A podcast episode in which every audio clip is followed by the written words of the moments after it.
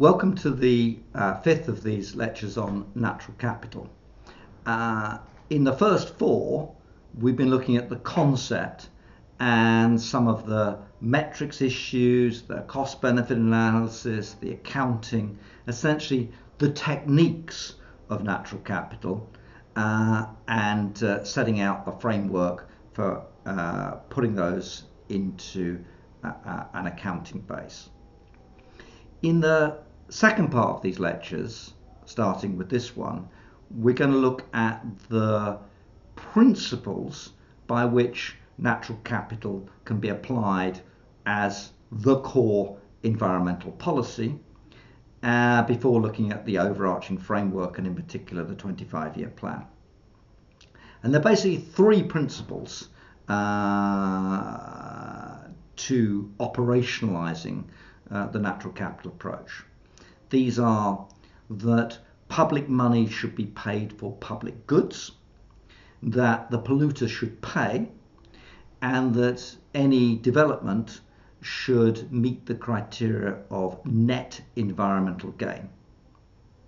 First one is about making sure public goods that the things that wouldn't otherwise be provided are in fact provided, and therefore we have enough, the right level of natural capital which won't just happen on its own. The second one is about internalizing externalities, about making sure that the economy properly takes into the account all the costs associated with pollution.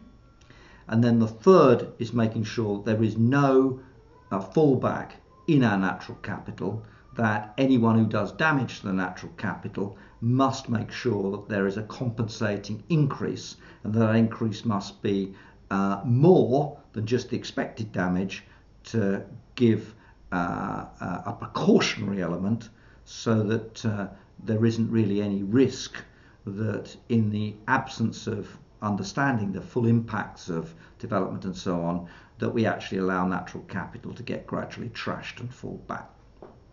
So those are the three principles before, as I say, we'll turn to how they all fit together into a natural capital plan, a 25 year plan uh, and how that might work in policy terms. So this lecture is all about public goods. And uh, uh, in environmental areas, uh, I suspect most people have not really thought about public goods at all, just as they probably haven't thought about accounting. These things have come to the fore uh, because uh, they are the practical analogue of the new fashion for thinking about things in natural capital uh, ways. Uh, and when it comes to public goods, uh, the headline, Public Goods for Public Money, is most pertinent to agriculture and the reforms of the uh, agricultural policy post Brexit. Uh, and indeed, uh, the Secretary of State, Michael Gove, has proposed that the subsidies to farmers in future should be on this criteria uh, public money for public goods are not on much else. So no, not surprisingly, when you've got about three billion of agricultural subsidies in play, and they're supposed to go uh, towards public goods, suddenly a lot of people have sat up and noticed and said, "Hey, um, can't what we want to do be called public goods too?"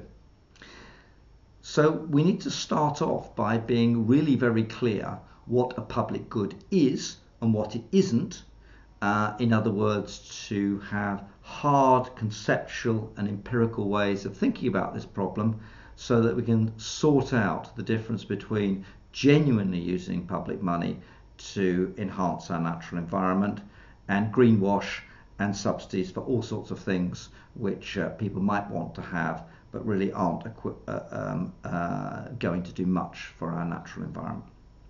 So let me start off with what is a public good? Now, it's an economic concept and it's an extremely precisely defined economic concept. It is what we call non excludable and non rival. Non excludable means that you can't stop someone having it. And secondly, uh, non rival means that if someone has it, someone else can have it at the same time as well. So, what sort of things fall into this category? Well, the air is an example. If you breathe in the air, so can I. Uh, you can't exclude me, and if I breathe in air, I don't stop you having clean air either, except in a very, very confined space. Um, the classic example is broadcasting. If you listen to a program on the BBC, so can I.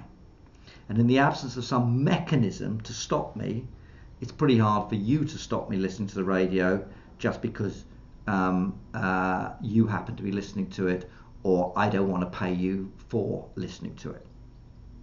So non-rival, non-excludable. And as I come on in a moment, turns out that much of our natural environment is exactly in this public goods format.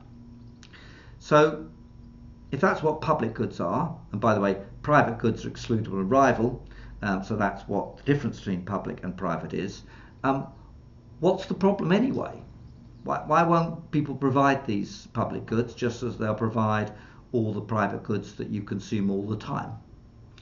And the answer to this question is that public goods are extremely hard to work out how to get paid for delivering if you're a private a company or business or individual. And what's more, because everybody who uses or consumes them can get benefit, and none of the benefits that extra people get harm anyone else. You want as many people as possible to consume uh, the product. So we need to get paid, and we want the maximum number of people who can benefit to benefit. This is the antithesis of what uh, a private good looks like. And if you think about providing a public good, and I use the broadcasting example because people are familiar with it, um, you know what, what's involved? Well, a lot of costs on the BBC, essentially fixed costs. They're going to pay the presenters on the Today programme the same, whether lots of us listen to the programme or less of us listen to it. They've just got to have a Today programme on Radio 4. They've got to have a news program. And if you're going to have a news service, you need a network of correspondents, an information system, data, computers, all that kind of stuff. Okay? So you just have fixed costs. But the marginal cost of someone using it, me listening to the Today program, is zero. So the efficient price for this service for broadcasting is zero because it doesn't cost anything to allow someone else to use it as well as uh, me or you. And we want as many people to benefit as possible because they're not imposing any cost on society. Trouble is, if you charge marginal cost, in this case pretty much zero, you don't get your money back. And so the problem with public goods is that no private company has the incentive if something is genuinely non-excludable, can't be uh, uh, can't prohibit people from using it, and it's non-rival, you want as many people as possible to use it as you can, you just can't get your money back. And so what we have to do is work out how we can deliver these goods if the private sector won't. And there are basically three ways of doing this. There is the classic public expenditure route. The government should just pay. There is creating clubs which is designing mechanisms to make it a chargeable thing and therefore exclude people who are not members of the club, even if it is theoretically non-excludable and it's non-rival. So we're familiar with lots of clubs uh, um, in all sorts of walks of life. If you've been to a university, you will be assailed with people who want to join clubs. You're probably a member of a lot of clubs yourself. Uh, uh, uh, uh, and every one of those demands a fixed membership fee, but very little use charge because you don't want to be de- deterred from consumption. Marginal cost of you using the facilities is zero, but you need to have some revenue raising mechanism. The BBC is a club you pay a license fee. A golf club is a club, you pay a membership fee. The National Trust is a club, you pay a membership fee for access to many of the assets, even though they're pretty much uh, non-rival. The club membership fee is the enforceable bit on excludability, and of course you need the law to make sure that you can be charged. If you go into a national trust uh, property without paying a membership fee, then in theory the police could be called and you could be ejected.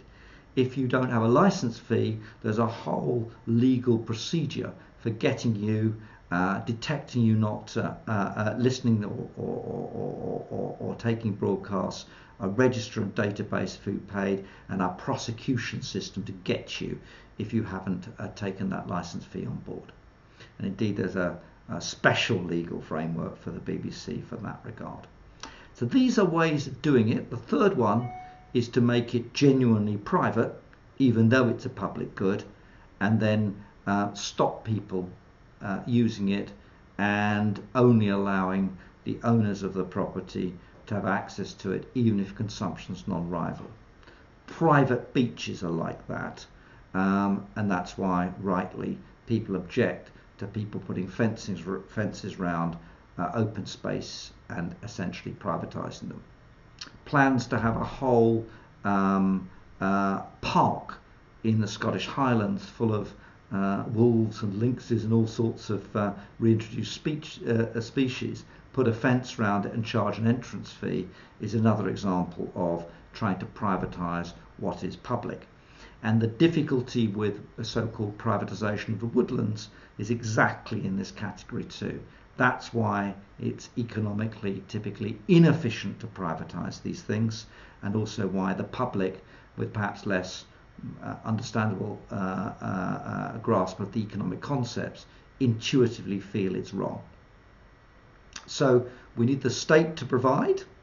We need um, uh, a clear classification of these uh, public goods, and then we need to think about how to operationalize the consequences. So, in the natural capital territory, what are the economically public goods at stake? And the answer at one level is nearly all of it. So, ecosystems, habitats, nature reserves, coastlines, parks in cities, green spaces in towns. Um, uh, all of these, river access to river catchments, catchment pathways, water supplies in rivers, uh, the state of our estuaries. These are very, very hard to take as private goods. They have public good elements. And it's no accident that almost all of those examples I've described will, in the absence of explicit provision and policy, get uh, trashed, get overexploited, and be underprovided in the economy. And their underprovision uh, undermines the efficiency and therefore the sustainable economic growth of economies.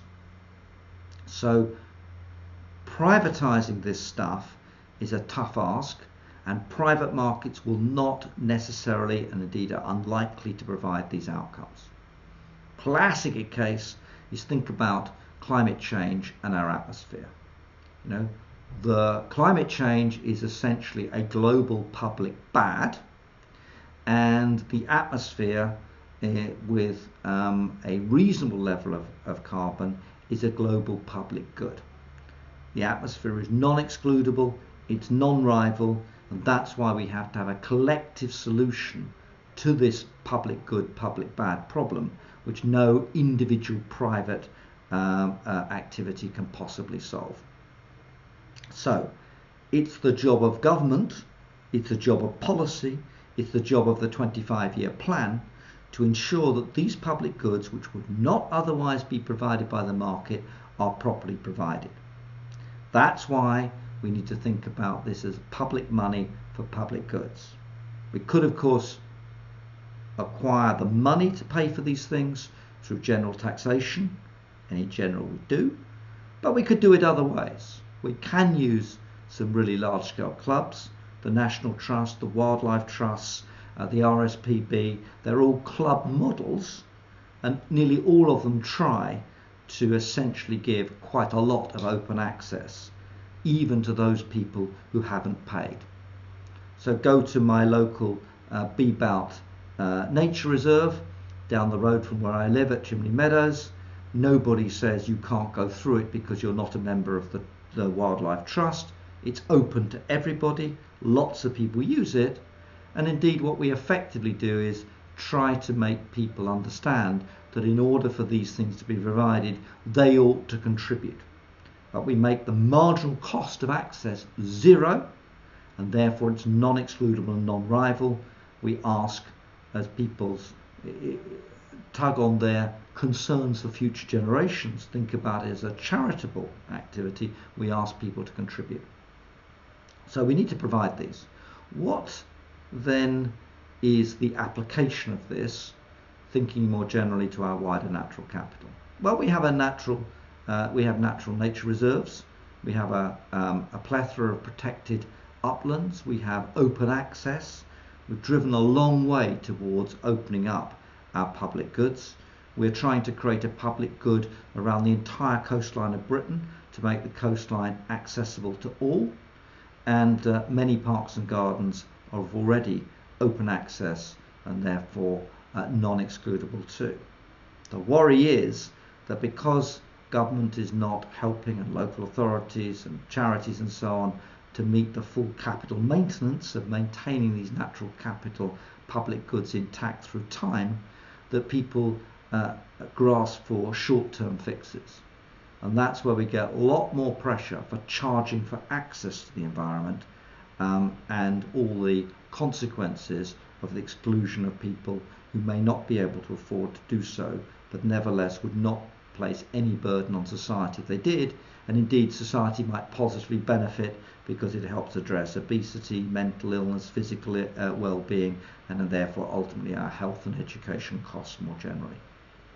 Now, the big application area has been agriculture, and that um, uh, is, has been the, the big talking point around public goods in the current context. So, what exactly um, is in here? Is this the, the bell tolling for farmers um, and uh, just a, a, way of squeezing farmers? Is this a sort of policy framework to turn farmers into, if you like, public park managers? Or is this a coherent and sensible approach to thinking about agriculture going forward? Now, to see how sensible this principle is in the agricultural domain, you have to think about what would be different with a public goods approach to what currently goes on. Basically, what we do in agriculture is we subsidise farmers to produce private goods. There's nothing non-excludable or non-rival about food. Food is excludable and rival. You eat the steak, I can't eat that same steak.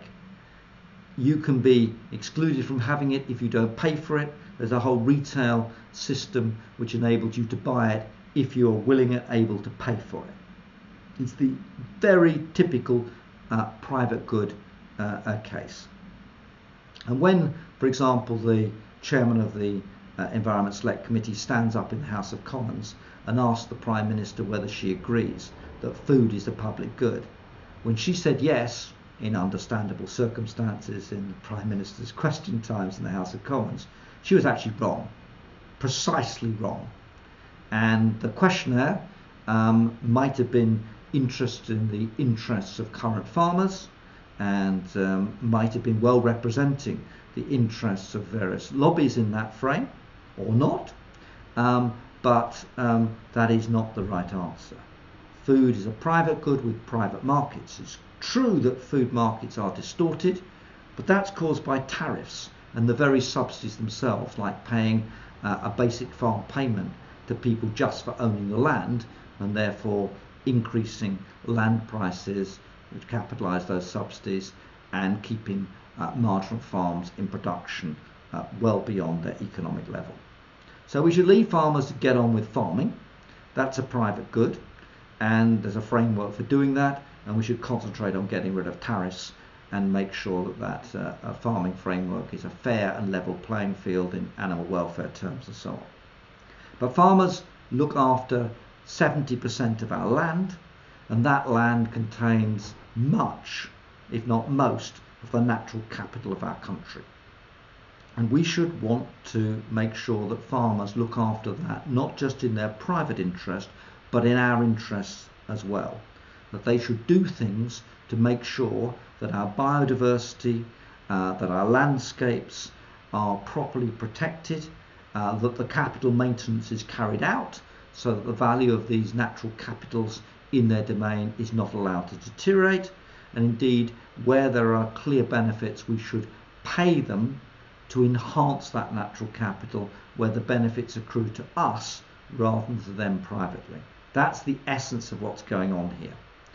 And uh, there's nothing um, new or different about that in as far as we've spent a lot of time getting farmers to uh, look after these uh, wonderful assets, uplands especially, but lowlands too, those uh, beetle strips, those uh, hedgerow requirements. You know, farmers can't do what they like on their land now anyway. They're not allowed to use DDT. They're not allowed to rip up hedgerows. They're not allowed to do uh, a whole series of things to water flowing through their uh, farms. This isn't new. This is just putting sensible requirements in place and paying them to deliver what they wouldn't otherwise deliver. Now, my own view is that instead of telling farmers what the public goods are they ought to deliver, although we might well want uh, institutions to provide them with guidance, we should ask farmers themselves to come forward with what they can offer uh, on their farms in our public interest to protect and enhance natural capital. Just like they offer to the market sheep or cereal or crops of various forms. They are providing a service, they should come forward and offer those services, and they should offer the cost associated with them. And in my own view, this should be effectively a bidding process. Tell us what you can do, tell us how much you want to be paid, and then we can have a look at all the bids and offers that farmers make and see which are the best value for protecting uh, natural capital, to making sure the thresholds and renewables aren't breached, and to make sure that we get the right enhancements going forward. And this is a perfectly coherent market uh, that can be constructed. It's a market for public goods, not a market in public goods, and it taps the huge knowledge that's uh, uh, uh the reservoir of uh, the frame for the data and understanding that farmers have of their own land, which none of the rest of us can understand to the depth that they will do. do. So we can have a market for natural capital. We should encourage farmers to bid that natural capital and they should bid to the subsidies which we set centrally as the public provision of those public goods, the public spending that lies behind those um, uh, public goods that we want provided. And by the way, not only farmers can do this. Wildlife Trust should be able to bid to this money. The National Trust should do. Buglife should be able to do so. Plantlife should be able to do so. A large number of local charities, local environmental groups should be able to offer up public goods in return for payments. That way we get the broadest diversity of opportunities, we get the maximum natural capital bucks for our money, and we make sure that we're on course to, in, to provide that wider provision of public goods across the economy. So, public goods for public money is the right thing to do. It is the economically efficient thing to do. We have to, of course, decide how much money is available to do that. Uh, this money should be brought together, and then we should bring forward those huge number of opportunities which are out there and known to farmers, to all these other people involved, all these other organisations and initiatives, voluntary bodies, and so on, to do the right thing in providing those public goods to ensure our natural environment is in a better state into the future. And in thinking about this great economic opportunity uh, as a necessary and essential part of any serious natural capital program, you have to think what happens if you don't. So if we fall back to calling things which aren't public goods public goods and go on subsidising like food production, well, the answer is pretty straightforward. You can go and walk in the countryside now and see exactly what happens. We have an excess use of pollutants. We have water companies paying to take the chemicals out of the water that have been put in by the farming practices. We have overgrazing in the uplands. We have large scale environmental damage to many of our crucial and natural capital assets at the thresholds, we have what we've got now. And that's why we've lost a great deal of our farmland birds. That's why the uplands are overgrazed in the shape they're in at the moment. That's why the rivers are in the state that they are. That's why we as consumers have to pay so much for our water and for our sewage services. This is the consequence of not doing public goods properly, of under providing them. Of course, it could be even worse we could go around privatizing all these things and pretending that private markets are going to provide them. They're not, they can't, and therefore we should seize the rational economic uh, program and in that context get the state to do one of the things which it has to do if we're to bequeath to the next generation an environment better than the one we've got, or even as good as the one we've got. Of course, there are other things they need to do too. Make polluters pay is an extremely economically efficient and growth enhancing thing to do. That's in the next lecture, and then they're going to have to make people pay compensation for any damage they cause to our natural environment, and that's the net environmental gain principle, which is in the, the, the, the, lecture after we deal with the polluter pays principle. So, public goods for public money, absolutely essential to any serious natural capital program, bottom up, enhancing and encouraging all the interested parties to come forward with the best bucks for the money. That's good for the economy, good for the environment, and needs to be implemented and not greenwashed and uh, usurped for private goods like food production and even food security. There may be national interest reasons for promoting those things, but they're not public good reasons. And the overarching priority, the overarching need is to correct this market failure that the, that the markets will not provide those public goods unless we intervene. Let's do it clinically, let's do it efficiently, and let's use markets wherever we can to get the best bucks for our money. Thank you.